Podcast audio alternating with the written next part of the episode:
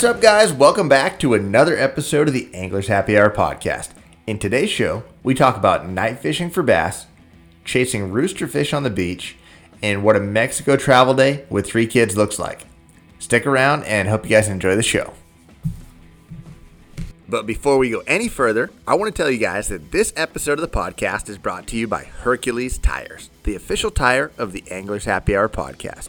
I've personally trusted the Hercules TerraTrack AT2 and Power ST2 to get my truck and boat trailer to every event around the country safely for the past two years.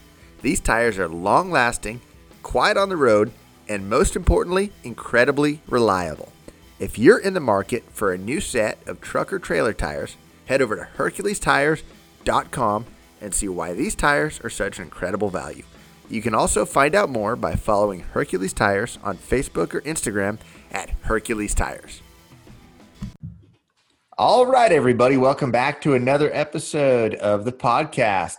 We are coming at you. It's the day before Memorial Day. So, first off, let me just say happy Memorial Day to everybody out there. Thanks so much to those who have served and are, and are currently serving. It's definitely a special day for our country. And, um, you know, hopefully everyone's had a great weekend. It's been, you know, uh, in my in my realm, it's been a great weekend. I've been just kind of chilling with the family and catching up with stuff, doing some just what you're supposed to be doing, some grilling and stuff like that. And we'll get into a little bit more uh, of my weekend in a little bit, but let's go around and talk to the guys first. Nick, what what's up with you this weekend, man? Hey, man. Good morning and happy Memorial Day to you as well. Uh, it's been a good week over at the Casa de McMurray. Um, it was not a good week because I didn't go fishing. So I'm going to back up and alter that and say it was a slightly above average week. Um, you know, we're we're getting ready for the uh, world tour over here, so it's kind of like what I envision the 18 the early 1800 Conestoga wagon parties as they like headed west from Missouri with all they owned in hopes of like finding gold in California. That's what taking three small kids to Mexico for a whole month is looking like. Dude, how, how much stuff are you packing and what does that travel day look like? Um, well, fortunately, I'm married to like the single greatest, most prepared packer in the history of packing. And so we have a backup for the backup to everything. Which and is not you. correct. I mean, No. that's the absolute opposite of Nick. Bro, I'm like Bear Grylls. If you give me some like parachute cord and a rain jacket and two granola bars, I could probably make it in like Fiji for years. You know, I'd be like eating, you know, native birds raw. But uh, a lot is the fast answer to that question, a whole lot. So, you know, I, I had an ace in the hole because the only thing I need to worry about is my fishing stuff. Somehow, in my master negotiating skills, I've negotiated two fishing trips out of this Two now? Yeah, I've got two. I've got the big back going to back rack in the middle towards the end of June. And I finessed in a saltwater trip to the luxurious state of Guerrero, Mexico. Um, so if I don't have two replicas of a rooster fish and a 12 pound largemouth by the end of June, I'm gonna hang up the mic and you know start a remote controlled cars podcast or something because it should be pretty exceptional. That's that's some epic fishing setup. That's unbelievable. I can't believe What's- it's epic. I feel like a YouTuber, dude. 100 percent, bro. Yeah, yeah. Um, but no, that's that's amazing. Like like two complete like bucket list, unbelievable trips all in one month. What's the name of your uh, remote control car podcast going to be? Uh, good question. I was thinking, um, I'm just going off the cuff here and, and uh, got nothing. I'm so I'm thinking dot, dot, dot will be the name of that remote control podcast. All right. Hey, I don't know dude, where you didn't come s- up with that kind of stuff. Well, there's a huge amount of feces in my body. I have brown eyes, so it tells you how deep it runs. But uh, Nice. so I'm trying to figure out how to pack, like, you know, because I'm going to try and catch the rooster fish on a fly rod. And so fly fishermen are like the biggest prima donna losers in the fishing community. And I say that with deep love and respect as one who is kind of bi-curious with that. But so I have two fly rods and then all the requisite crap that goes along with that. And then I expected, I was hoping I could just kind of like send my bass gear with a, one of my fellow Mexican bass fishing homies. But uh, his plans have changed now. So now I have to figure out how to carry all my bass fishing gear. So I'm only worried about like the three suitcases of fishing gear that I have to bring, but we'll see, man. I think we're up to like five suitcases and three kids under the age of eight and a half. And yeah, it should be, should be an adventure. Are you going to rent a car when you get there? Ha, yeah. Picture that. We're renting a van. So I'm going to be manejando as the locals say, I'm going to be driving my family around the third largest city in Mexico in a van. Dude, Mexico is home to like um, roundabout intersections with five lanes. That's going to be my specialty when I'm done. I'm just going to like merge across five lanes in an interset, a roundabout intersection in Mexico with a sombrero on. God, they drive crazy down there, bro. Just got to be aggressive, you know? Yeah, you do to stay alive. Right. It's like F1. Yeah, dude, that's why I've been watching F1 is so that I'll be ready for the five lane roundabouts in Mexico. Get some driving tips from the. That's hilarious. They're gonna be they're gonna be calling me Nicky Andretti by the time I'm done, the second F1 driver from America. So funny. Nick, you talking about fly fishing? So I've my life is so lame. I, I watch a ton of YouTube, and I've been watching a, uh YouTube channel called Jensen Fly Fishing. Ooh. And forever, I've followed them on Instagram. And these people, it's a husband and wife from, I believe, Alberta, Canada. It's some of the their videography is just it, it- it's unbelievable how good they are at capturing rising fish Oh, uh, showing the fish on the video, talking about them, and then catching them on a dry fly. It's like it's Dude. phenomenal. they're like I haven't yet seen any content in the bass fishing world, which I'm sure it's out there somewhere. I just haven't found it. But fly fishermen are like first artists and then second like extremely talented fishermen. And you're right, dude. Like they're- the world's full of amazing written and video fly fishing stuff. Like I'll have to check that out, dude. Yeah, it's it's definitely uh, interesting to watch. And one thing that was funny that the guy was talking about how uh, when we used to guide people, we did this, and then in big letters across the screen it says we do not guide anymore. Because I guarantee people are just hitting them up constantly. Because Interesting. Some Are they wildly bodies. popular? I- would imagine. I haven't even seen how many followers they have, but they have to be because, yeah, they're just it's just quality, quality content. If you're into fly fishing or trout at all, you know. you don't do so. and like of course I say it tongue in cheek. Like I I love fly fisher fly fisher men and women and I like to fly fish. It's just fun to poke fun. But uh yeah, it uh I don't know. It, it's cool, and there's awesome content in the world. I talk about that Drake magazine all the time. That magazine is amazing. If you like fishing, like you can you can enjoy it. Like it might not be your first cup of tea to do, but it's it's tight. I, I mean, Very I'm true. I'm guilty of enjoying every every little bit of fishing. I mean, if I if I were Yeah. somewhere and someone was catching bluegills on a night crawler, I would jump in with a bobber and enjoy the crap out of it. Dude, Or you know, saltwater fish on a big heavy rod would be just as fun too. But Well, sometime check out. I don't know if you've ever kind of seen how the the rooster fishing setup goes, but it's funny. Like I didn't realize we're going to like one of the like the premier areas for that, and I happened to line it up in the crosshairs. Uh, uh, You're audio back. You're or back. are you We saying- lost oh, you for a second. We're we're good. Cool. But uh, it's one of like the best places in the best month of the year to do it. And it's cool to check it out. Like basically they just tease them to the top and then you're you're fishing top water for a fish that can get upwards of 60 pounds and they're very angry and mean and uh, it's pretty amazing. And sometimes I wonder why I don't live there and do that. But Are you, you have boat? the fly equipment, fly Yes rod equipment? yes to both um, i i have the fly equipment because there's a lot of like parallels to other stuff i've done. So i just had to like buy some flies and get a new line for one of my reels. And uh, dude josh you can do it from the beach there which is pretty amazing. And i'm going to attempt that and be completely unsuccessful i'm sure. But i did book a guide for one of the days too Nice. so You should drop uh, Brent a uh, a message, dude, and see if he's got any uh, any tips or thoughts on that, dude, from the beach. Yeah will you remind me his uh, handle I and will. everything and i'll reach out Have you have you tried it from the beach before? Yeah, well, yeah, extremely unsuccessfully one time, um, which that's probably not a funny enough story to justify how long it would tell take to tell. But yeah, I was unsuccessful, and I went to a lodge, and they fed me cheese stuffed chili rellenos and cheesecake, and I didn't make it more than a day because I was too big of a wimp to eat cheese, and I still don't like cheese. So I Dang, gave sounds up. so good. Yeah, I know, right? Like everyone else would be like, "That's stupid," but I have been unsuccessful. I've been successful from a boat, but Nice. uh, it definitely. But dude, my brother found a, a VRBO. But we're pretty. We're far south. We're like on the Pacific coast side of Mexico, where we're going. But like it's it's good all the way up. But like where it's really happening is on the Baja Peninsula, and then just up a little bit, and on the Sea Cortez side.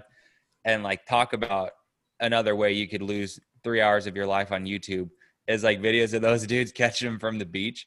Like it's it's very challenging and like somehow even though they're big mean saltwater fish that probably haven't really seen a lot of fishing pressure in their life, they are so smart, dude. Like they will get Huh. so their defining fe- feature is the their dorsal fin looks like the comb on a rooster, like the bird, and uh, that that thing it has like four individual little like strands before the dorsal fin continues. And when that thing goes up that's when it's like murder time. And they are like murderous when they eat and so these things and they're pelagic you know saltwater fish so they light up like billfish and stuff. Have you ever seen like dorado? They light up. They turn Oh, like sure. neon colors when they're ready to kill something. So these fish are like neon filmed and they're zigzagging and they're just doing their thing and they zoom right up to the fly and then they just they go dull and they swim away.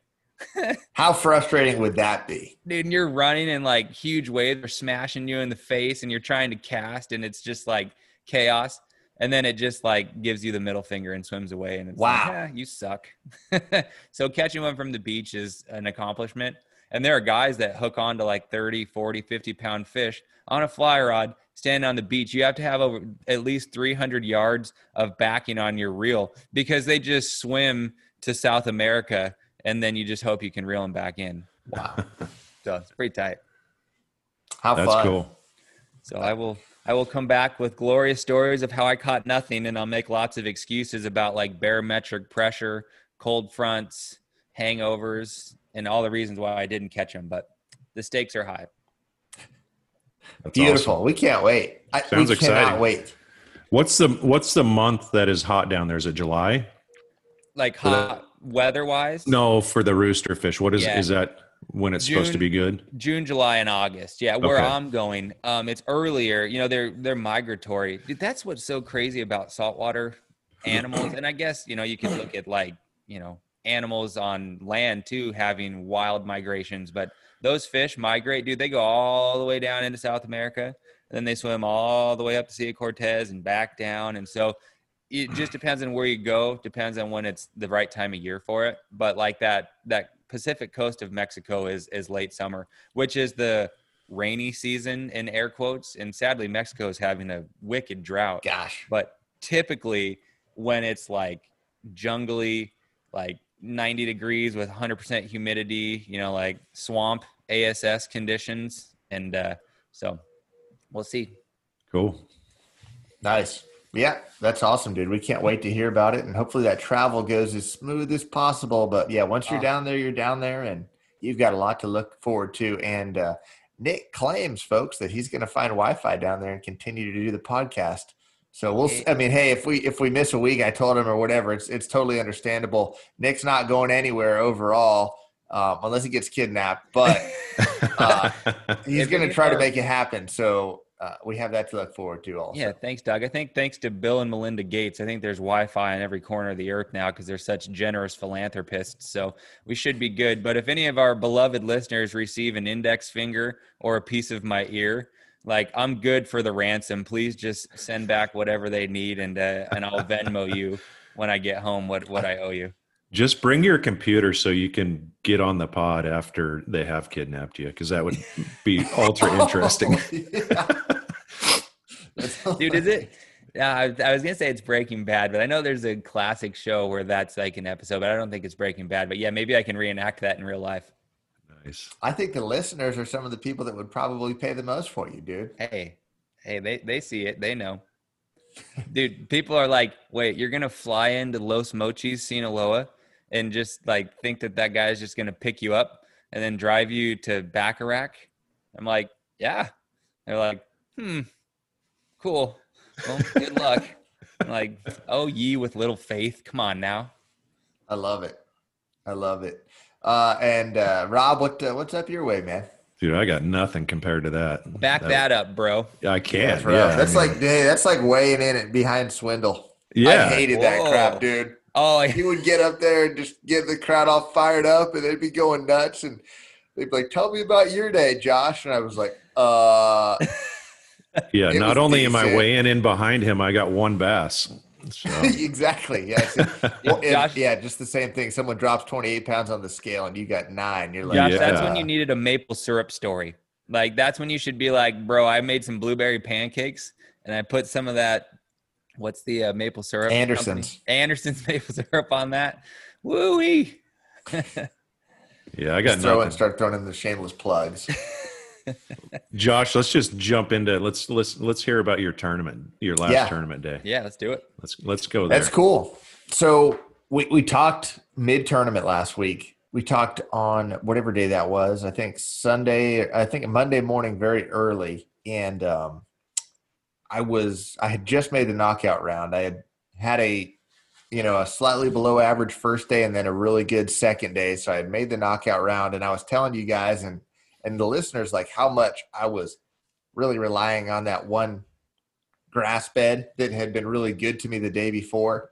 Uh, the weird thing about the Major League Fishing deal on the Bass Pro Tour is with the off days, you've got tournament guys on the water when you're off the water. So you have no idea if someone's fishing your spot, if they're tearing it up, if they're going to be there the next day, if no one's on it. You know, it's a weird X factor.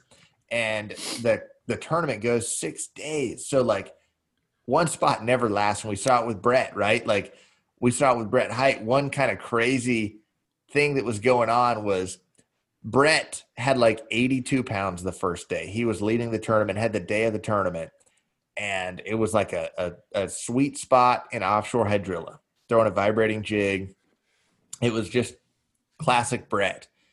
And it, it- you know, from the outside looking in, you're just thinking like, there's no way that Brett's going to be stopped, right? But little did Brett know that there was Gerald Spohrer, our buddy in the other group, is fishing Brett's exact spot. And, and and totally rightfully so on both ends. They both found it on their own in practice. But Brett catches that monster bag and like secures his place in the championship. And there's Gerald the next two days just pounding those fish, you know, and he gets he gets in the championship also. So they both on the final day show up to the exact same spot, right? And and I was like wondering if that was going to happen. And I was seeing it happen because I was on the water almost you know every day throughout that when Brad had already made the championship. But I'm wondering on my off day when we were talking, is someone going to be on on that place that I had found yesterday? Is it going to get beat up? I intentionally completely just like I said, I torched those fish because I wanted to make sure that I had an early enough boat number to get there first in case there were other guys. You know, I wanted to get the earliest number possible by placing as high as possible to get there. And so we go through the whole thing, we go through the lock, and sure enough, um, I'm the first guy there. So I was pumped up about that. And I start fishing. This is the knockout round. We're trying to make the finals here. I start fishing, nothing and, and, you know how you guys know it like uh you know it five minutes into the day. Sometimes not always but like when you really are relying on a spot and you know how good it can be and should be and you fish for five minutes and make one full pass and it's like not good and you're just trying to be positive about it and i'm telling my boat official yeah you know it might take a few minutes to get them firing and blah blah blah you know it's a timing thing and Barometric pressure. another hour, nothing. I'm like, well, dang, dude. I'm being realistic about it at this point. I'm like, well, I cannot leave the first period. I need to be patient and fish here the whole first period. Um, but it's not going to happen here. So I need to start thinking about what I'm going to do beyond this. And sure enough, man, I fished the whole first period. I catch one scoreable there. I'm in like 33rd place already. And I need to be in the top eight to move on.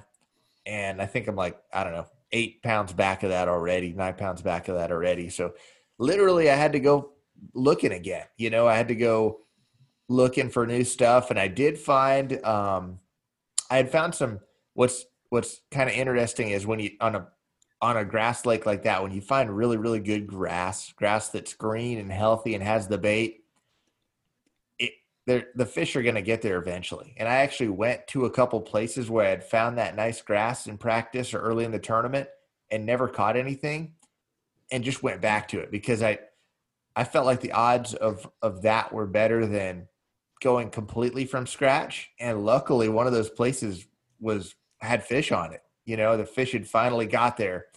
It's like their summering place, and every day a few more fish get, get there, a few more fish get, a few, a few more fish get get there, and we're five days after I found it with no fish, and now there are fish there, and I ended up catching enough to actually have a have a decent day. I at one point was in twelfth, and they brought a camera to me because it looked like I had some momentum, and I had a chance to make it and I kind of hit a wall in the last hour, but I caught like 21 pounds over there and it just it salvaged a bunch of points and was a decent it was a it was a, it made it a good tournament for me.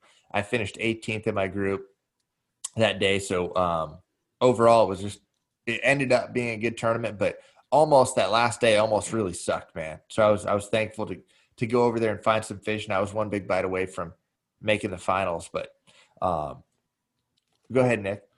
So remind me, and I, I feel like we talked about this a little bit last week. So those fish are are just now like heading out to summer grounds, right? Like they've spawned, they've done kind of like a post spawn thing, probably. And now that's going to become a summertime pattern from here on out, right? Yeah, so that's their ultimate summering place in those in those offshore Florida grass. lakes down there is offshore grass. You you might find some in offshore brush and stuff, but typically that nice that outside hydrilla, the uh-huh. deepest healthiest hydrilla is where a lot of those fish will live. I mean, it's such good cover for them throughout the summertime. Yep. And then so like, sorry, Rob, I'm just gonna talk over you again. So then the um like the whole like you talk about finding a great looking spot with healthy grass that they're not there. So those bass are they mostly bluegill eaters? What are they eating? There are some bluegill for sure, and that's a good question. Like, Is there a like shad it, species too? Yeah, no, dude. There are threadfin and gizzard shad, okay. and that's a huge factor. And that was the biggest thing. Like, and, and if you were watching, you saw reaction baits; they were the king. Uh-huh. Um, same here. Like, but it's just crazy to think Florida in the summertime. The first time I went to Florida in the summer, I thought I'd be dragging a worm. That uh-huh. was last last June at Toho, and I got my butt kicked by guys cranking and stuff like that. So this time around, I threw all shad imitation stuff and I okay. fished it really fast. Like once you get that water temp starts to get over like 78, 80 degrees, and this is kind of countrywide, you cannot fish your crankbait too fast. Like it's oh. shocking how fast you can crank your crankbait and, and catch fish. and the faster you go, the, the more better. fish you catch. And huh. dude, like it was funny. Like I was burning, I was throwing a lipless crankbait and a shallow running crankbait. And I was burning that thing so fast and it was so calm.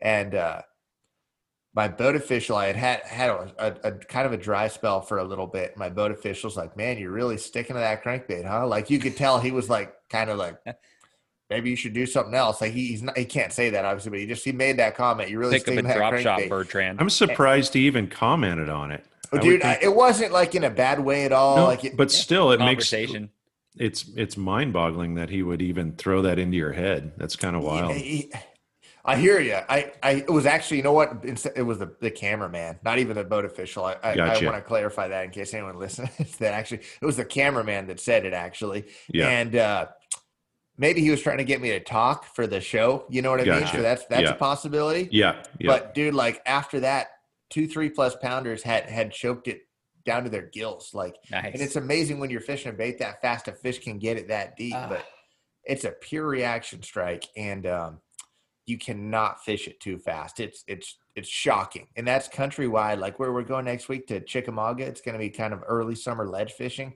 Same thing. Like you're using like a not the slowest speed reel, like a in between speed reel, like a probably a I'll use like a six four to one reel and just be burning that crankbait. Six four to one in between. That makes me laugh. That was hot. That was a rocket back in the day. Oh, that was as fast as it got back when I was fishing That's tournaments. Hilarious. that was also Rob's era when like 200 horsepower is what a new Corvette came out with. Yeah, everything's yeah. faster, bro. I guess so. Rob, do you remember your question? I talked. Uh, no, just I was going to make a comment from the outside looking in, watching live. Um, it really seemed like those fish were were really timing based, Uh-huh. like like the griffin fish, the the guys that were fishing the grass out in Lake Lake Griffin, right? Yeah. Josh? Yep. um, it seemed like those fish fired later in the day and it seemed like every day it seemed like it was later and later which you know probably had something to do with the moon or stuff that we don't understand That was what I was gonna say. Like, what the hell, Yeah. dude? You talk about like alchemy of bass fishing when you have like offshore grass fish that turn on in the middle of the hot part of the day and then turn. I was like, dude, what?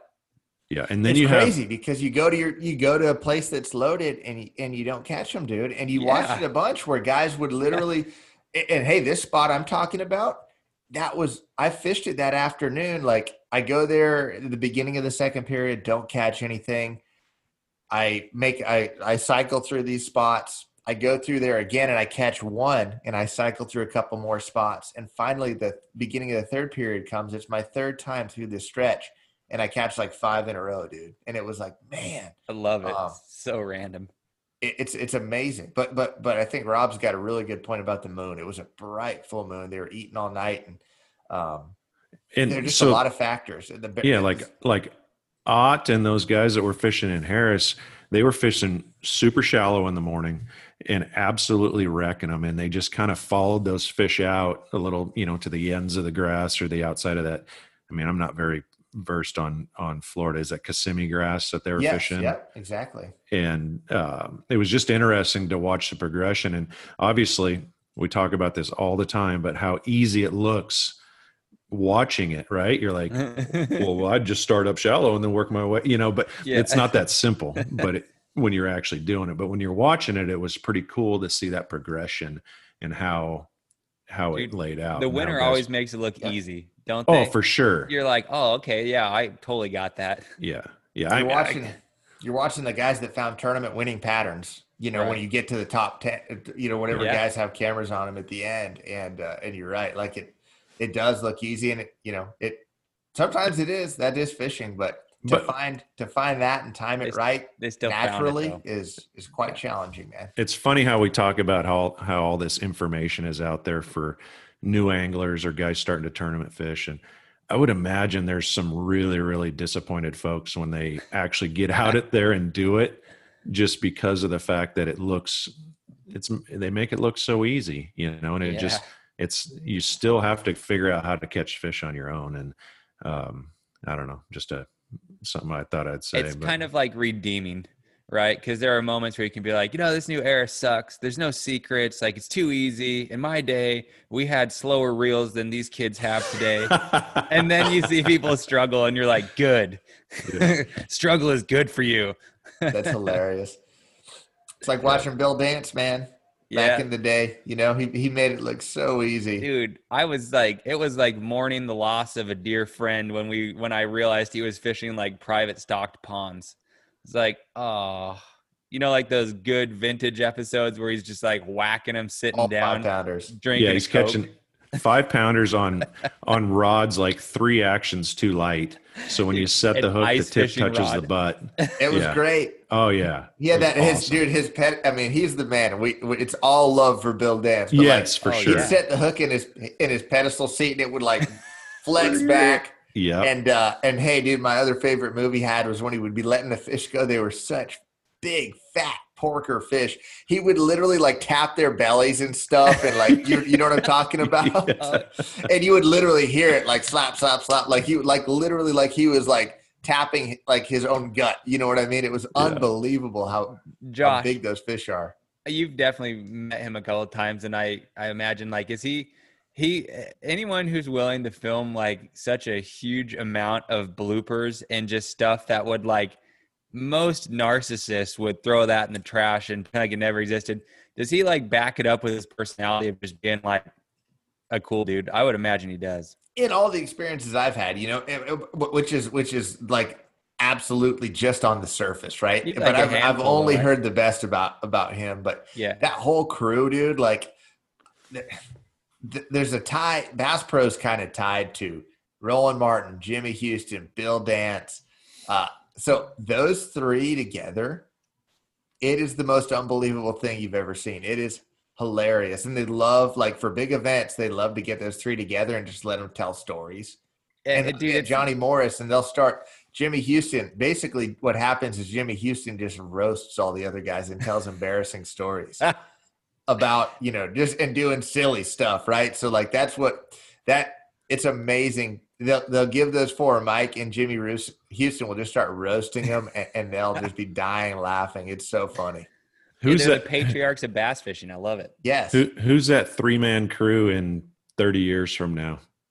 Yeah, good question. That's a good. That's a, a great question, dude. I don't know if anyone's got personalities like those guys, right? I mean, those Yeah, guys are I- unbelievable. I think there's just so many different guys now that it'll, it, I have a hard time believing that you'll, you'll funnel it down to three guys like that. Good point. Yeah. They were the only guys. Yeah. Yeah. Yeah, they, they punched through, right? That was the good old era of like the Nashville network on Saturday morning, VHS oh. tapes. You know, that was that was a different time. Dude, think oh of yeah. like Bob Cobb's voice and like you just get excited. Dude, the hair on the back of your neck. now you watch them, you're like, man, that was terrible. But it was, it was thoroughly entertaining to us, you know? Movies are the same way. I mean, dude, Yeah. if you watched the worst movie right now back then, you'd be like, "Oh my god!" You know, can you can you imagine, right? And, and same way the other way. What what Yeah. doesn't go away in old movies for me is the comedy, dude. Like there are Yeah.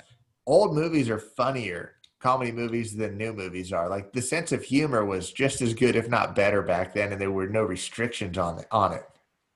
Funny is funny, Agreed. right? Totally. Yeah. An old action movie, like you watch that and you're just like, good God, this is horrendous. Dude, I love it. That's good.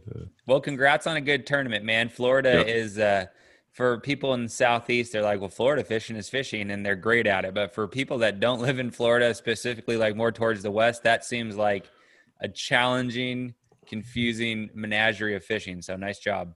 Hey, thanks. Yeah, it's it was all good. Nothing nothing amazing, but it was a it was a solid week and uh Dude, slump buster. Congrats. yeah, it was that. a, it was a slum buster for me, so I'm thankful for that. And, um, yeah, we're going to Chickamauga next week, so we'll try to keep it keep it going. It'll be similar fishing down there as far as like a lot of offshore and you know cranking maybe some drop shot and stuff like that. So we'll keep everyone up to up to date on how that's going. But um, to keep things moving along, we've ha- we've got one question from a listener this week. It is when do you know it's time to start fishing deeper in the summer? Is there a water temp or what other cues are you looking for when it's time to go offshore? That's a great question. Thanks to whoever sent that. It in. is. Yep. Yep. Appreciate that. And uh, yep, as always, keep those questions coming. Do you want to start with this one, Rob? Uh, Of course he does. Yeah, I, I'm just thinking that's, I wish I'd have known the question, but it's, um, It's more fun when you don't. Yeah, I guess it is more fun when you don't. I, I- guess uh, w- when you're on the water a lot and you just go through the progression, you kind of know what's going on. You kind of know uh, when the shad spawn's going on, and and you're going to start looking out deep really soon after the shad spawn, or even when the shad spawn's going on. Um, there's going to be a fair amount of fish that make that move. Um, in general, I think a lot of times the bigger fish come up early and spawn, so they're going to be the early ones outside too. Um, and what I mean by outside is out on the you know deeper structure. So um, I think they make a progression from the bank um, to shallow offshore structure, and then The they go a little between. yeah the in between stuff and that can be some of the most fun when you're i mean I, I know in the southeast that that type of stuff is probably five to ten foot deep and out in Yeah. arizona it could be that 10 to 15 foot stuff you know just our, our stuff's just a little bit deeper out here in a lot of cases but um as far as timing goes i mean man i'm when I tournament fished and even when I guiding, I always want to be the first one. I want to be ahead of the fish. And when you listen, you watch these tournaments, the tournament stuff on on TV. I mean, guys talk about being ahead of the fish. Like when you have fish coming to, you're always in a good position. Um, so, man, I'd spend a lot of time just out searching for them, graphing for them, fishing for them. Um, and you know, man, you land on them when they first get there. They're easy to catch. Uh, you get a big school, you can catch the crap out of them. So, um, exact timing, I don't, I, I- can't exactly say other than just, uh, um, you know starts warming up. I don't know exact water temps or anything like that, but um, hopefully that helps. I don't. That's great. I know I, I know I don't have a, an exact on any of it, but one thing that you know, I'll take Roosevelt for example. Um, late April, early May, you got a shad spawn going. Um, you catch them on the bank first thing in the morning, and by afternoon, you're still throwing your top water or you're throwing a jerk bait, but you're on that that shallow offshore points, you know. And it, it, as soon as that goes down, within a week or so, you're going to be catching them out deeper. All you know, first thing in the morning too. So that's great, Rob. That that's really good insight, and I love how you talk about that mid depth stuff because that's stuff that gets totally overlooked, and it is not like a instant, you know, fish in the bank to 25 feet to 20 right. feet. That that mid depth stuff, it's harder to find, and and the reason it's harder to find is you can't graph fish on it a lot of times because they're just too shallow to graph without spooking them, and, and you won't see them if you graph in eight feet of water, anyways. But um, so you find that stuff by fishing and visualizing. Okay, where would those fish go? Here's the spawning bay. Here's the spawning pocket. Where's the next flat point? Or where's the saddle between an island and a point? Where's um, that the a, shallow, you know, uh, any type any type of bottom structure that's that's in that in between depth zone. Um, it's huge. And go ahead, Rob. Yeah. I've got an interesting story. This has happened multiple times at Roosevelt. Um, this time of year, when those fish first get out, you know, in that that 15 to 20 foot zone, multiple times I've been up there, and you'll catch a quality. I mean, a quality fish at Roosevelt's a three pounder, I guess but you'll catch a three pounder and you'll have the entire school follow it back to the boat. And it just mm. seems like it's when they first get out there, maybe they're chasing a little bit more, mm. but it's, it's like, it's the worst thing that could possibly happen because you bring that whole school yeah, off that point. Pull them off. Now you don't catch them. You got to like, you got to go to the next point, yeah. let them settle back down and come back to them. So I, yeah. I don't know why I just thought of that other than it's just this time of year that happens. It's cool. Yeah. It's, it's, it's cool, cool, to see too. it. It gives you confidence you're on a good spot and you're, Hey, when you see that, you are doing the right thing. yeah, you are for sure, for sure. So, for sure. Um, but yeah, yeah, I'm the same way, man. It's eh, there's not like a definite water temp. There, like there are water t- temps that'll help you, right? Like when you see 80, okay, you know, you're like, okay, we're deep into this thing. When you yeah. see 72, it's like there's still going to be a lot of fish up Everywhere. shallow. Uh, you know, and, and every day, just that that percentage of fish, you know, it starts out 75% of the fish on the bank and then 12 and a half and 12 and a half out in between in the deep. And then that percentage just sways. And then by, by the time you get, I'll say like the one countrywide out excluding the very north, you know, excluding the very north where they're still on beds, June is a phenomenal month to be getting offshore. Like May's kind of that in between month where we're just getting out of that, where you can kind of get them doing everything. Like some guys have been catching them deep for a couple weeks already in some places, but like June, June 1st hits, and it's like, okay, if you wanted to start throwing all your eggs in one basket and going offshore and you're south of the Mason Dixon line, you can you can pretty much bet when June hits that it's a great month and it's early. Like you start I, I'm excited to go to Chickamauga next week on the Tennessee River because it's a heavily pressured fishery. I mean, the pressure is a nightmare. And you get into like July and August, and those fish are out there.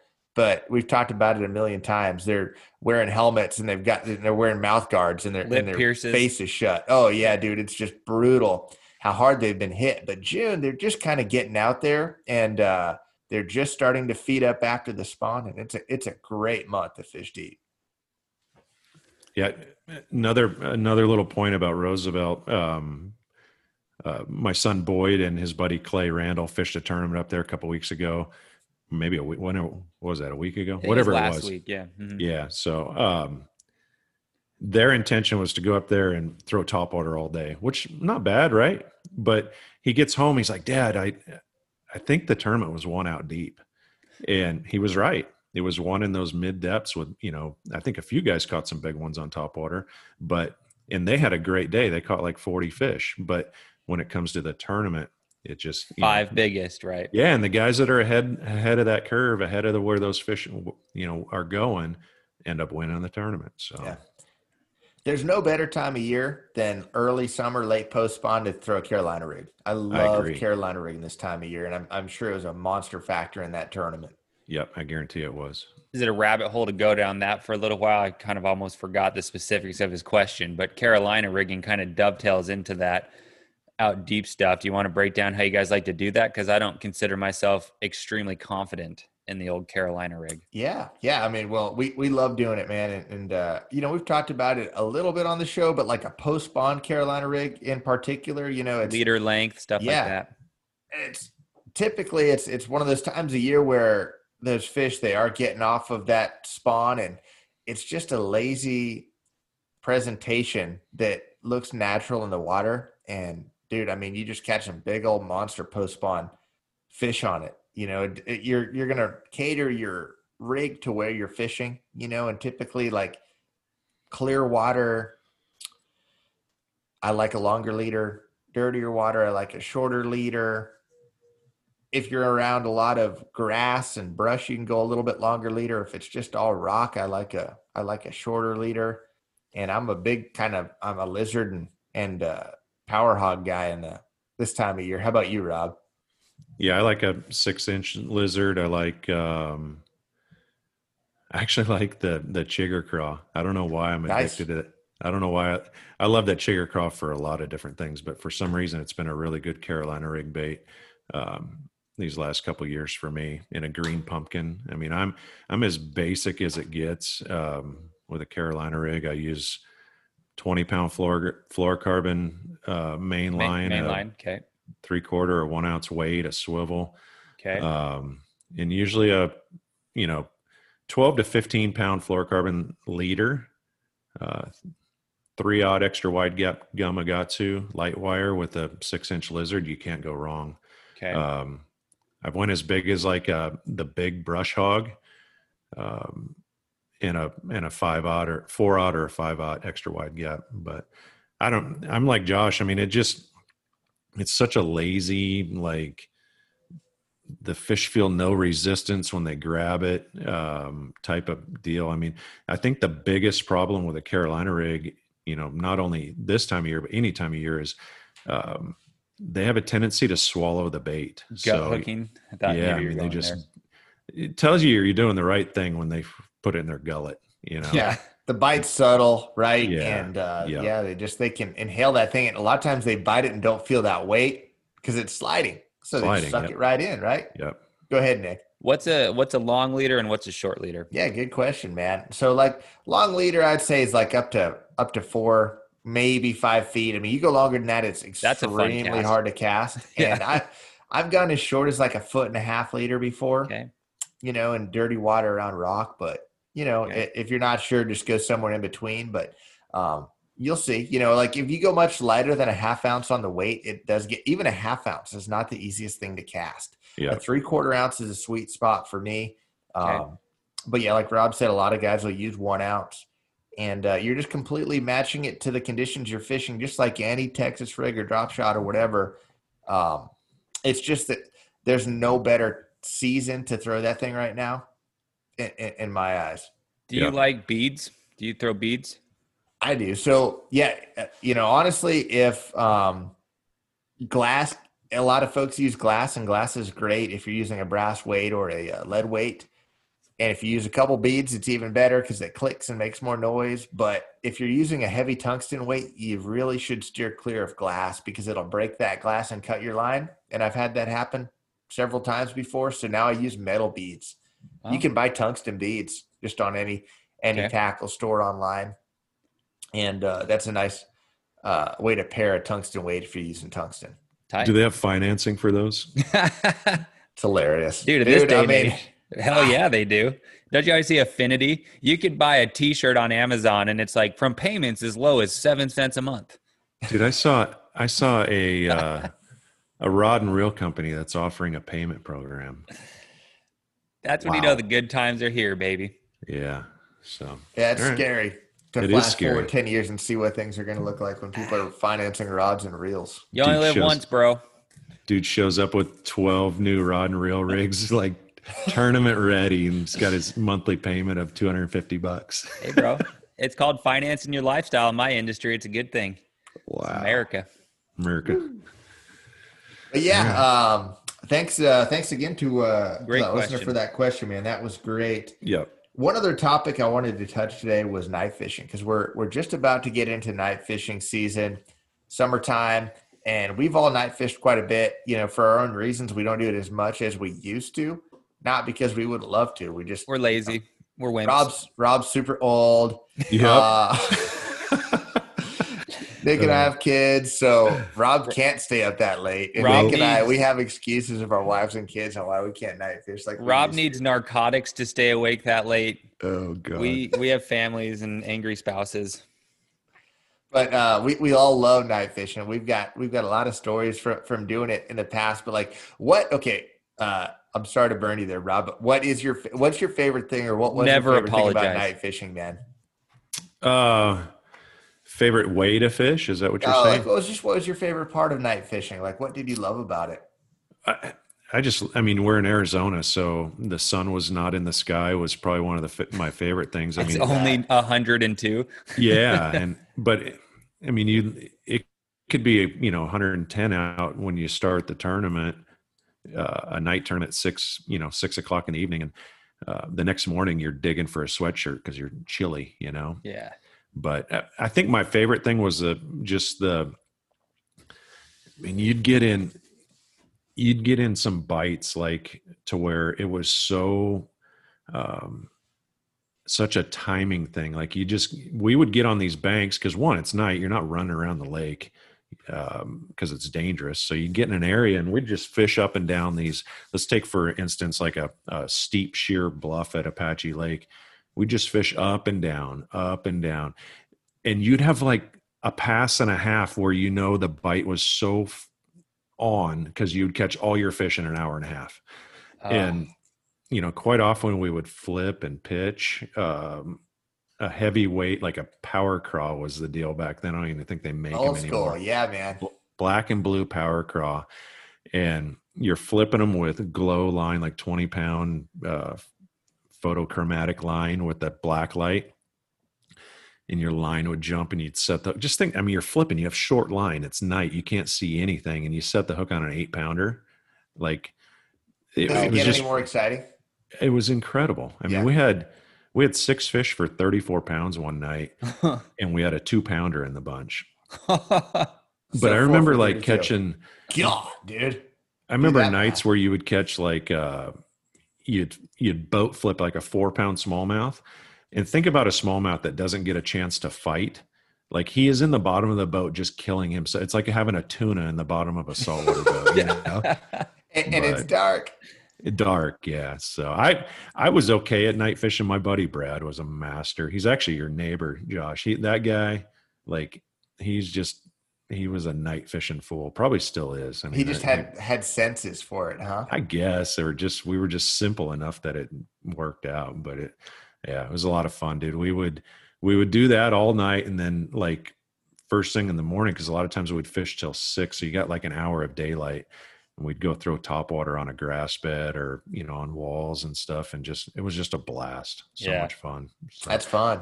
the That is. worst part is that feeling, dude. You like lose like three days after that because you're up all night and your competitiveness can't let you sleep. I mean, you can't sleep. You Yeah. just you got to fish all night, no matter how down and out you are and tired. But we'd eat, uh, we'd get a 12 pack of uh, Taco Bell crunchy tacos, and by the midnight they're soft tacos and Mountain Dew. Think about that feeling. That's great. Our, Yeah. Dude, our thing was fried chicken. Ah, that's a And we good just call eat fried too. chicken all night and Yeah. pizza. When you go to Alex, Alex would bring a pizza and, Nice, have that's a pizza good all call. All three of those are super healthy and uh, Oh, just great for you. but, but amazing. Just Yeah. amazing to be. Think about just how awesome that night sounds now. Just going down flipping flipping a wall all night with glow in the dark line, eating tacos or fried chicken all night. God, what you I'll- feel like for I'll the next sign that week. up for that. How about you, Nick? What do you like most about fishing at night? Yeah, I don't have any extreme stories like Rob. Man, now it's my turn to be Well, the just guy what do you like about it, dude? Because you've Gerald night fished a bunch, man. yeah, well, just because Rob has that sweet story, I'd never heard the 32 pounds with a two pounder. That's 34, 34. Get it right, Nick. Pretty good me. for you, Rob. I don't know. I, I remember my first 34 pound bag. Um, I I love uh, I just love because it feels like anytime it's about to just get like real. Like you said, you catch all your fish in an hour. You find that weird window where like the moon comes up over the horizon, or I did a lot of it in Saguaro Canyon, so like the current would turn on, and it was yes. just like, oh, shit, it's about to get real in here, and and like every time you set the hook, you just feel like it's going to be like a, a 16, like something about like having no sensory perception at night, just feeling like it's going to be like that that river monster guy type of an experience. Like you're just gonna catch like a man eater, and it's awesome. Think about. I got one other point I got to make that's hilarious because like when you're fishing during the day. I don't think I've ever been fighting a fish and have it jump on the other side of the boat. Oh yeah. At night, dude, say the same thing, dude. It's got to happen every time you go night fishing, and it's like a four pounder jumping on the other side of the boat because you have no idea where he's at. You don't know that's part of the fun. Is. Yeah, like right. just that that little bit less control that you have of everything adds to the excitement, right? Like just yeah. Oh. semi out of control is is fun once in a while, dude. Once in a while. yeah. yeah. Uh, so good. I remember I used to do a lot of night fishing alone, and. uh Rob was a jerk and would always talk about trying to sneak up behind me in a different boat to scare me. And it would have been easy because I'm already a chicken. And there were so many times where I'd be like one of the, like, usually like the only truck and trailer because I didn't fish tournaments. So I'd just be like a Tuesday night in the middle of nowhere. And I would be like, I would launch my boat at like, I did a weird shift. I'd do like 11 or midnight to first light so that I could sleep for two hours leading into it and I'd like get to the, the parking lot and there'd be like a meth addict going through the dumpster looking oh. for like who knows like glass to deposit and I would like run down the dock to my boat if it was still there right. after parking my truck and I would book it and then I'd always feel like that guy's probably going to turn into like a skinwalker and like float out to wherever I was fishing and like come up behind me with a knife so I was always on super edge but that just made it more fun because like you're saying you don't have control of anything like it was like it's a great way to die I'll uh, Classic.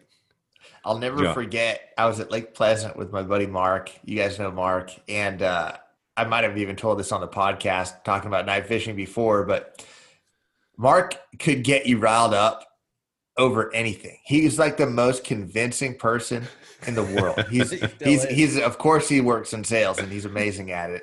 But um a lot of times he'd be he wouldn't be trying to mess with you. Like he would just think something and make, and make you think the same thing. Like uh. so anyways we're fishing and uh, we're at pleasant and we're up in the river and the sun or the moon is just starting to come up. So you're starting to get a couple shadows right? And uh, we're doing the same thing. We're kind of flipping the bank. We're not far off the bank and dude, we're in the middle of nowhere. Like there's nobody around us on the water, and there's nobody that should be able to get to us by shore. Like, I mean, we're in the middle of nowhere, the middle of the mountains. And he goes, dude, he starts whispering, dude, there's a guy right there. No. and I was like, what? He's like, there's a guy on the bank right there, dude. He's staring at us and I'm like, my heart is just like pounding, about to come out of my chest. I'm like, oh my god, I see him. So, dude, where I'm like freaking out, and I'm like, just keep going, keep going. He's on the trail. I'm like, dude, get on the motor, go, go, go. So we're like freaking out, and finally, dude, I take, I, I, I can't take it anymore. So I go down and get the spotlight and shine it, and it's a freaking cactus, man. Oh, that's awesome. I was so scared. Like, Looked like for like a guy to be out there that, with cactus arms. It, yeah, I mean, it, it didn't even look like a person, but he had me so freaking, and he he thought it was a person too. He wasn't just messing with me, but yeah, uh, there's no better time to like to catch a big fish in the summertime too. Like if you can time it right and, and hit those full moons and um, those big fish, especially on clear water lakes, really let their guard down at night. So I don't know, like uh, it's not something that I do all summer long or I want to do all summer long. I still enjoy fishing during the day, maybe even more as a whole. But man, what a fun change of pace. And a lot of times, if you like fishing tournaments, you know, in certain parts of the country, most of the tournaments are at night in the summertime. Um, and what the other thing I like about it is you can really simplify your approach. You can dumb it down more so than you do during the day. You can catch fish on a lot of stuff at night, but dude, I could, I, I don't remember ever fishing a night tournament or or just going fishing at night where I planned on doing more than two or three different things. You know, you have two or three rods rigged up and you're covered for the whole night. Yeah, I agree. Definitely. And, and, a lot of times for me, it was like the same stuff that that worked during the day. But my, if I had three things to do at night, it would be a, a big Texas rigged worm, a crankbait, and a, a, small worm, like a drop shot worm. Do you guys? Did you guys ever really do anything else? Yeah, one of our biggest night fishing uh, things was a westy worm. That's right. Which so black and yellow westy worm, and you just you know throw it obviously on a spinning rod and float it down those steep banks or yeah you know roosevelt you could fish it offshore a little bit at night but that was i mean that was, westy worms probably caught more night fish in arizona than you could ever imagine you know at oh, least oh, yeah. 20 years ago Dude, so refresh my memory that's almost kind of like a robo worm with multiple hooks that had a slow fall is that what it was so it's it's a it's got a i think it's a 3 16ths little okay cheesy gold Aberdeen hook jig head with like 20 pound line to another little cheesy gold Aberdeen hook. Um, but the worm was a super floater. So it had like air injected into it or whatever. Um, and it was just the ultimate subtle finesse type deal. Like John Murray made a career out of throwing a Westy worm. And I mean, it was, it was a great, this time of year is when you throw it. I mean, you get out offshore and and nowadays, everybody's throwing a drop shot, but you'd cast that thing out and you could catch suspended fish as it's mm-hmm. dropping. Um, you drag it around on the bottom and you get the most subtle, like non bite pressure bite. And you're like, oh, yeah, that's a fish. And you reel into it and it's a fish. I mean, it just, yeah. it's um, that. I don't know, kind of talking about it right now brings back memories of, you know, late May, June, Roosevelt Lake, red west, six inch red westy, hot, nasty weather, paper graphs. Yeah. you weren't using live scope back then? No, no. My live scope was broke then. I don't know it just didn't work very good. Well, but, they didn't offer payments, and that was before Rob had made the big time, so he couldn't afford it. Yeah, I couldn't afford the yeah. So yeah, dang. but no, that's that's cool. Yeah, hopefully we can get get a little bit of it in this summer. I was big on blacklight, and I still am. Are you guys blacklighters? Nick, you don't really use a light at all, do you? Well, I, I, I cringe with a black light in the bedroom, so I try to keep them out of my boat. But uh, I always I always liked going. Uh, yeah, I don't know. I I see all the advantage of advantages of using a black light, and I guess that's why I didn't use them because I just sucked and wanted a better excuse for sucking. But that's a question, Josh. I see a lot of folks ask, um, and I I I want the answer too. Is what if you're using a black light? What line are you using nowadays? Because you know, back then everything was mono. So you had your night glow line, your fluorescent line. Um, and now they don't make fluorescent fluorocarbon, do they? Not to my knowledge. There may be a couple like uh, of the more, I don't know, dude. I don't know the word. I guess uh, boutique fluorocarbon type things that make a real specialty line like that, but not any of the major lines that you see guys using. Um, so yeah, I mean, in that situation, dude, I probably still would. To me, it's such a big deal, such a big deal to be able to see your line. I would still be using a fluorescent mono or copolymer. Yeah. yeah. Just so I could see the line, even if, if I'm flipping or something like that, because that's what I did forever. On a one interesting thing on spinning rods is uh, you guys know I'm a big fan of Nanofil, and they make a high vis glow yellow Nanofil. So you can at least have that on your spinning rod, have your your hot, your braided super line. But uh, yeah, if you you know you use a black light, not just any line's going to show up. It's got to be a high vis uh, uh, line, I guess. Like what what did you call it, Rob? A nano what? Uh, it was mono what? It was photochromatic, right? Photo. it was a Berkley line that that's what they called it, photochromatic, or it was um, um, you know, just the high vis um, fluorescent yeah. fluorescent line is what it was, I think. But if you're a dummy like me, guys, and you're in the tackle shop, you can pretty much just look at this, look at these lines, and if it's that that like fluorescent blue, it's gonna glow under a black light. I yeah. mean, literally yeah. the color of the cheap stuff that comes on a on a thirty dollar rod and reel combo. That is the that's what you want. A- And uh, you know, if, if anyone knows of a fluorocarbon that does glow in the dark, uh, please write us in. We'll uh, shout it out in the next episode. But um, here's here's the other problem though. I mean, back when I was fishing, everything was mono, and you had no problem stripping off your your daytime line to throw on some night glow line. cents worth Yeah. of line. Yeah, I mean, we changed line every day we fish, so it was no big deal. Um, nowadays with fluorocarbon, people just don't change your line. The amount of line you use nowadays is way less because you're, you know, it lasts a lot longer. I was So good point. Funny you say that because I was already thinking, it's like, I'm definitely going to make an effort to go night fishing at least once or twice on big moons this summer. And I was thinking, I'll use one of my reels that has braid on it so I can unspool the braid onto something else, put on Yeah. some crappy mono like you're talking about, and then just put the braid back on. Yeah, I mean, they, you got to either have separate reels for your night fishing, or yeah, or It's have true. a plan like that. So well, if Josh would hurry up and get us a reel sponsor so I could have that many extra reels, that'd be great. It's hilarious. That is cool. That's those are those are good points, guys. But yeah, e- it, people people can fish without it. But I'll tell you why I like having a black light in high vis line. It- a lot of it obviously is to see the bite, but to me, even more so than that is to know when your line is on the bottom. Like so often, you're fishing steeper structure and steeper cover that time of year, or when, when you're night fishing, and if you can't see if you can't see your line man, so often your your bait's falling on a tight line and it's penduluming and not getting to the bottom as soon as it could be. So I think you get a lot more bites by being able to see your line and knowing, okay, I need to give it open my bail, I need to give it some slack. Okay, that looks like a bite. Set the hook.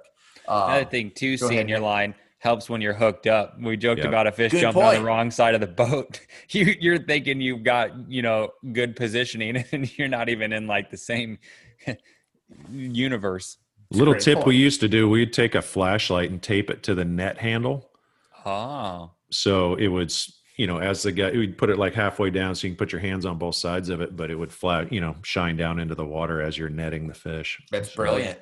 Yep, yep. And I always wearing a headlight too. I mean, you just, Yeah. you got a headlight on that you can flip on and off to tie knots and stuff. But same thing. As soon as you set the hook, you flip that headlight on, and you know you both got headlights and and and your deal, Rob, on the net. That's awesome, dude. You got a great chance to get that fish. you know another thing too that I for whatever would pop in my head, and I went and found, dude, I would wear clear glasses because I always had a fear of getting a facial. It's a great night. call. Like, Yep.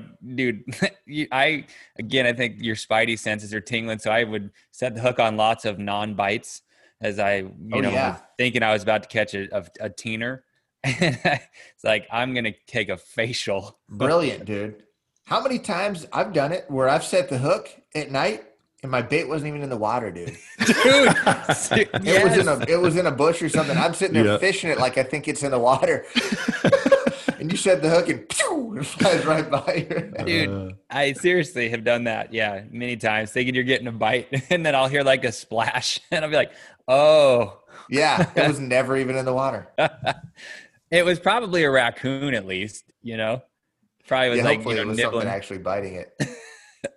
field mouse. That's a great call, Nick. Not not I think everyone thinks that's a good idea, but very few actually do that. So props to you for actually doing that. I, I need to do the same myself. Safety first when making bad decisions. Yeah, you're going out night fishing by yourself. At least you're you're gonna keep your vision. I might get kidnapped and or raped, but I will have eye protection on during the process. Night fishing by yourself is a sketchy proposition, that's for sure. Dude, I did it in a kayak once, and I remember telling that to Rob. This was back when Rob and I were making high quality custom fishing rods together, and Rob did most of the work, and I just bought lunch and told stories. And I remember telling him about it, and he he just made the face that he did right there. He looked off camera and shook his head. He was like, "I don't like you that much, but I like you enough to know that that's really stupid, and you're not going to live very long doing that." yeah. I remember crossing canyon. I went from the ramp No lights. canyon, and one where you like you, it was a Hobie, so you had like the leg action. And dude, I remember getting like two thirds of the way across and feeling like Lance Armstrong with like bulging quads and just like gasping for air and not even being like anywhere near where I wanted to be. And I don't think Lance has ever a- gasped for air. This is a lot harder. Yeah. dude, like this is a bad choice. Nice. Gosh, man. Yeah, it's it's a, it's a dangerous thing if you're not prepared. And, and I almost hit I almost hit a nick one time, dude. It was a John boat, but they had no lights on, and and I was running on pad and almost hit them with my boat. So, Yeah. you know, you, you, you need a good spotlight, you, and and you need two of everything. You need two spotlights because if your one spotlight goes down, I mean, dude, you can't be screwed out there without a light. So, uh, I, you've got to be prepared if you're going to do it, but the payoff can be huge, and it's just a fun change of pace, man. Just talking about it, it's not it's not in the cards in the next month for me. I've got a crazy month ahead, but maybe in June or August, I can sneak out with you for a night or two because that would be a blast. Be fun to line it up on a good moon so you make it count. Yeah, Totally. people just people need to remember full throttle's not made for nighttime. What? Yes. Yeah. 40 miles an hour tops. And people, you drive how you want, folks. We're not telling you how to drive, but like when, when you do, when you hear 6,000 RPMs on, Oh. on a bass boat at night and you're sitting there fishing, you're just cringing. It's, Cringe. there's no time to react. Whether you might have the your trail laid down the middle of the night lake on your GPS, but that's But- not accounting for the dude that just doesn't know any Nick's better. out there in his kayak, Yeah. Yeah. being an idiot. Or paddle boarders, they like to get in the middle of the lake. Sure. Yeah, It's dude. they don't know. Yeah, yeah. You know, there's just something like I remember. We'll move on. I think this is about over. But one thing too that always just was like captivating about night fishing to me was that once your eyes adjusted, and then the moon would come up like on a good moon, it was so bright. Like not bright enough to go 60, but I just remember being like, "This is crazy." I'm like 90% nocturnal now. I feel like an owl, and I have the same predatory abilities. It's it's crazy how you can adjust, and then that moon feels so bright. It's crazy. That's awesome. And the fish are and the fish are biting too. Yeah. Yeah. perfect scenario. I can I can remember some nights on Roosevelt like that when it was clear, you know, and it's just there's you're so far from the city lights that the moon is just Yeah. even that much brighter, you know. Yeah. Yep. And, and there's you don't have the cliffs and canyons that you have in some of the other lakes around town. Yeah. It's tight. I'm blown away like at some of these lakes that people still like people uh still night fish Lake Fork, which blows my mind with the amount of timber and stuff. Like I don't know Oh. if folks just idle at night, but uh folks night fish around the country and like I'm just blown away that they can navigate some of these bodies of water. In Dude, I would think The there's gonna be Oh, like a 12 foot alligator crawling up the back of my boat, just gonna like nibble on my ankle. Yeah, it would nibble, I'm sure. Uh, but yeah, I think that's about all I've got, guys. We're a little over an hour in, and um, we've all got kind of crazy weeks ahead. We are going to do our very best to uh, get back at you next week. Um, you know, if we don't, we will the following. But uh, so coming up, guys, uh, I've got. I'm going to f- fly to Chattanooga tomorrow. Nick and I have a wedding to go to tonight. Uh, We're not getting Yeah. married together though. Nope, nope, not not this time. Um, fly to Chattanooga tomorrow. Fish the tournament at Lake Chickamauga. Rush and drive to upstate New York. Leave my rig up there. Fly from Syracuse to Dallas. Work the Classic Expo for three days. Fly home for a few days. Fly back to upstate New York. Fish the St. Lawrence River find a way to get my rig down to Florida, fly home is for a few days, What does that mean? Find a way to get your rig down there. like either drive it myself or or like like I'm gonna have to drive it myself to somewhere. I just don't know if I'm gonna drive it all the an way to Florida at that point. What's that, Nick? Hire an Uber. Yeah, Have there you drive go. Get my rig down to Florida, fly from Florida to home, fly back to Florida, work a writers conference, work ICAST, get my rig back to upstate New York. Again, fish Champlain, and then I have three weeks off. wow. When are those three weeks? Is that the first weeks of July? It's in July, like late Really? July. Yeah, this all this is over the next month. Wow. That's some I'm travel. dreading it, dude. That's amazing. So you're gonna do you're gonna do Tennessee to New York, New York to Florida, Florida to New New York. With the rig, yeah. Yeah. And I've got to go to Dallas and home a couple times in between. Nice. The positive is you're going to be on the St. Lawrence and then you're going to be on Champlain. Oh, dude, and that's the dude. That's the uh, bright side for sure. Like the fishing's going to be amazing. It's just a bunch of travel in between. That's amazing. You have to have your boat down in Florida for the Writers Conference. Obviously, that's why Yeah. you got to get it down. Yeah, That's a bummer. if we've got a listener that's got a nice boat that wants to let me use it in Florida, let me know. That'd be There amazing. But uh, Josh I, I is plan on having to bring it. Yeah. 14 foot John boat with a 25 Merc on it is qualifies. When I say nice, yeah, just as long as it floats. a Hobie kayak that Nick crashed. You have a floating boat. Right on. Well, good luck with that, homie. That's, yeah, good uh, luck. Intense. Look forward to watching it. Thanks. And yeah, Nick, hope your trip goes uh, well to Mexico. And Rob, I'm sure I'll talk to you this week. But thanks to you Yeah. guys, as always, for jumping on. And thanks to the listeners. And hey, I wanted to ask one more thing uh, from the listeners. If you guys have, we're thinking about doing another uh, run of, a, of some type of apparel, hats, stickers, some type of shirt. If you guys have like something that you would like more than another, we're not going to do it all. So if, if, if we get a bunch of guys that say, ah, just stickers would be cool or sun shirts would be cool, hats would be cool, just let us know and uh, we'd love to do it we'd love to make some more stuff we're just not quite sure what we want to uh, invest in right now so just let us know what you guys think and i think that's it. Happy memorial day again. Hope you guys get on the water this week. And as always thanks so much for listening. We'll talk to you next week